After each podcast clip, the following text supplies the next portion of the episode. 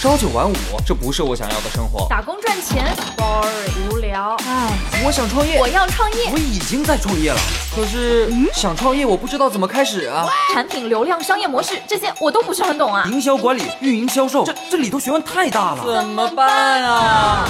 想创业不懂项目挑选，想经商不知商业技巧。乐客独角兽创业导师崔磊。商业小纸条，苏南为您一一解答。一一解答，欢迎进入今天的创业找崔磊。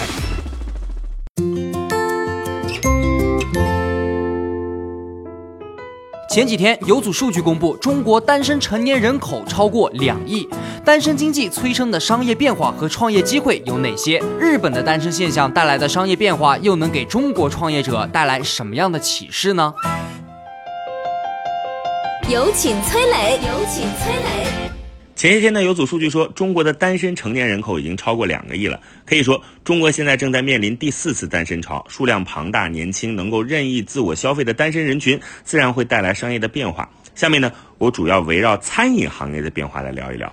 在中国人的传统观念里，出门下馆子可以说是一种社交行为，不管是家人、朋友还是同事，餐馆里向来都是呼朋唤友的热闹场面。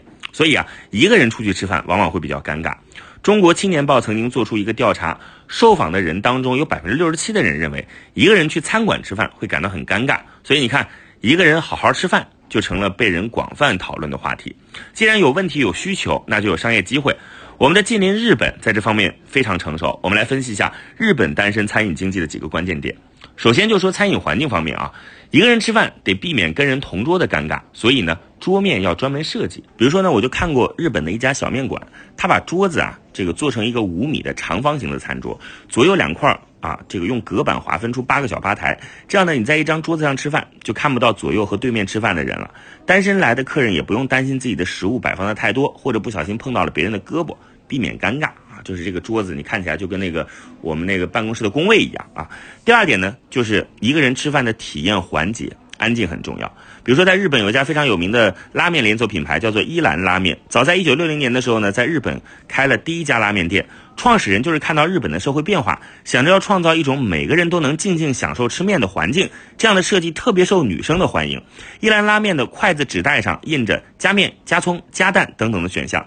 如果顾客需要任何服务，只要在袋子上画个圈儿就可以了，然后按一下服务铃，前面的小窗帘就会拉开，服务员自动把纸袋取走，并且提供服务，让消费者从点餐到结账几乎连一句话都不用说，体现了单身人群孤独的最高境界。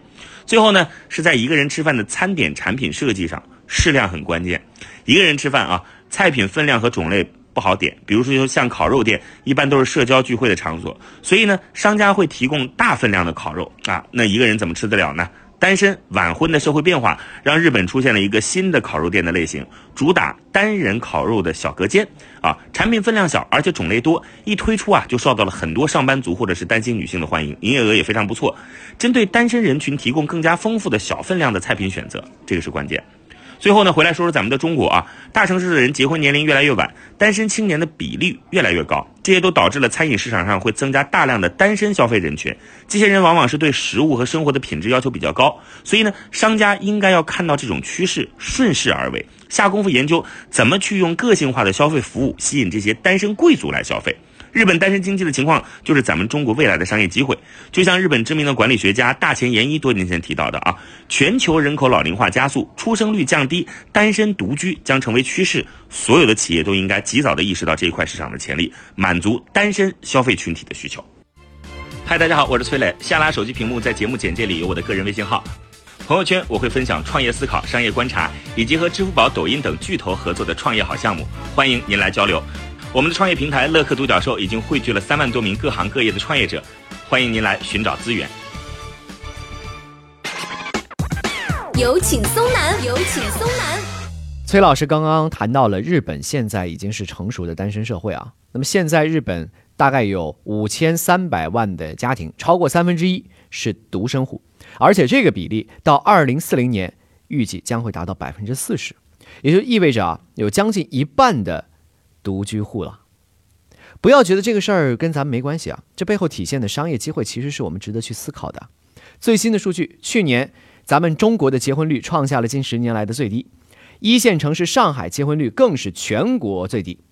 单身经济的机会，哎，就要到来了。下面呢，我来重点聊一下日本单身经济下的商业形态变化，这些很值得咱们中国创业者思考。首先啊，在日常的餐饮生鲜零售方面，过去的日本人一般一家四口比较多，周末呢，一家人会开着一辆 SUV 汽车到大卖场去买上一个星期的食物啊、用品啊。现在呢，越来越多的单身人群靠着便利店生活，他们很少去传统的大超市，只会去离家最近的小型便利店，因为一个人吃饭嘛，所以便利店会有很多一人份或者小包的食物提供。像日本最大的便利店啊，很多人都知道，应该是 Seven Eleven，就是七十一啊。但是它同时也是日本最大的餐饮公司啊，在日本卖了无数份的盒饭。那 Seven Eleven 七十一成功的重要原因是什么呢？就是抓住了单身人群带来的商业形态变化的机会。现在的日本东京，独居户已经是主流，所以啊，大型商超的。营业收入在持续下降，而像便利店和主打生鲜食材的小型食品超市的市场空间越来越大了。接下来再来看看居住和日常生活方面。现在日本有很多人居住在单身公寓，东京街头的部分洗衣店呢，就专门针对这些人住公寓避除狭小这样的一个痛点，推出了衣服的保管服务。顾客只需要支付和洗衣同样价钱的费用，就可以享受到最长七个月的。保管服务，再比如说像家电领域也会发生相应的变化。日本家居用品零售商无印良品啊，就在二零一四年推出了一套小号的厨房用品，包括小号的烤箱、小容量的电饭煲、五百毫升的电水壶、榨汁机等等。相比大型家电产品，现在的单身人群更喜欢小巧方便的小家电。这一点上，咱们中国也出现了类似的趋势啊。比如说，我们可以看到，一家人过去都是吃的大锅饭嘛，对吧？我们逛超市呢，货架上的商品也大多数都是大包装或者大瓶装啊，汽水是两升装的大瓶。但是现在你去逛超市啊，你会发现，啊，出现了很多以前没有见过的独立包装和小瓶装。适合个人分量的商品，这正在成为消费市场的主流啊。最后呢，日本的消费者总的消费行为和偏好也产生了明显的变化。在《超独居时代的前商机》这本书里头啊，作者就提到了日本的女性越来越男性化了，而男性反而越来越主妇化。比如说，像现在的日本女性在内衣、粉底、丝袜等等这方面的支出减少了三到五成，她们的打扮也越来越倾向于以实用方便为主。